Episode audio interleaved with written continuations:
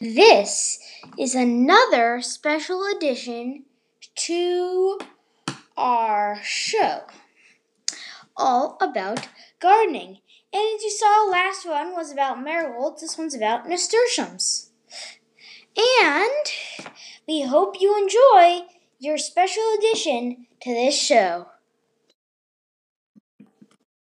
So nasturtiums are another good companion plant, um, and they can be put in the garden. They have some good uses. They can be used as an aphid trap, so they will attract aphids away from other plants and go for the nasturtiums. And also something that's kind of nice is uh, nasturtiums can um, are edible. The flowers are make a really yummy and pretty addition to salads.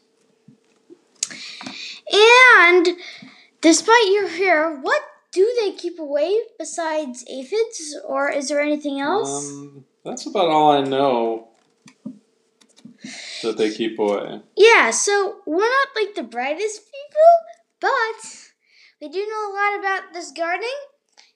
And don't, and don't forget that um I mean you can put them in can you put them in salads? Is you that a can, good thing? yeah. The the flowers are really funny. Sorry, not really funny, really yummy and pretty in salads. They have a nice, like, kind of peppery, crunchy taste to them. They're really delicious. Yeah, and so to be clear, it seems like you can eat these flowers. Are they tasty? Are they good? They are. And they help you keep away bugs. So it sounds like it's a win-win for both things. So you want a tasty garden plus a yummy salad.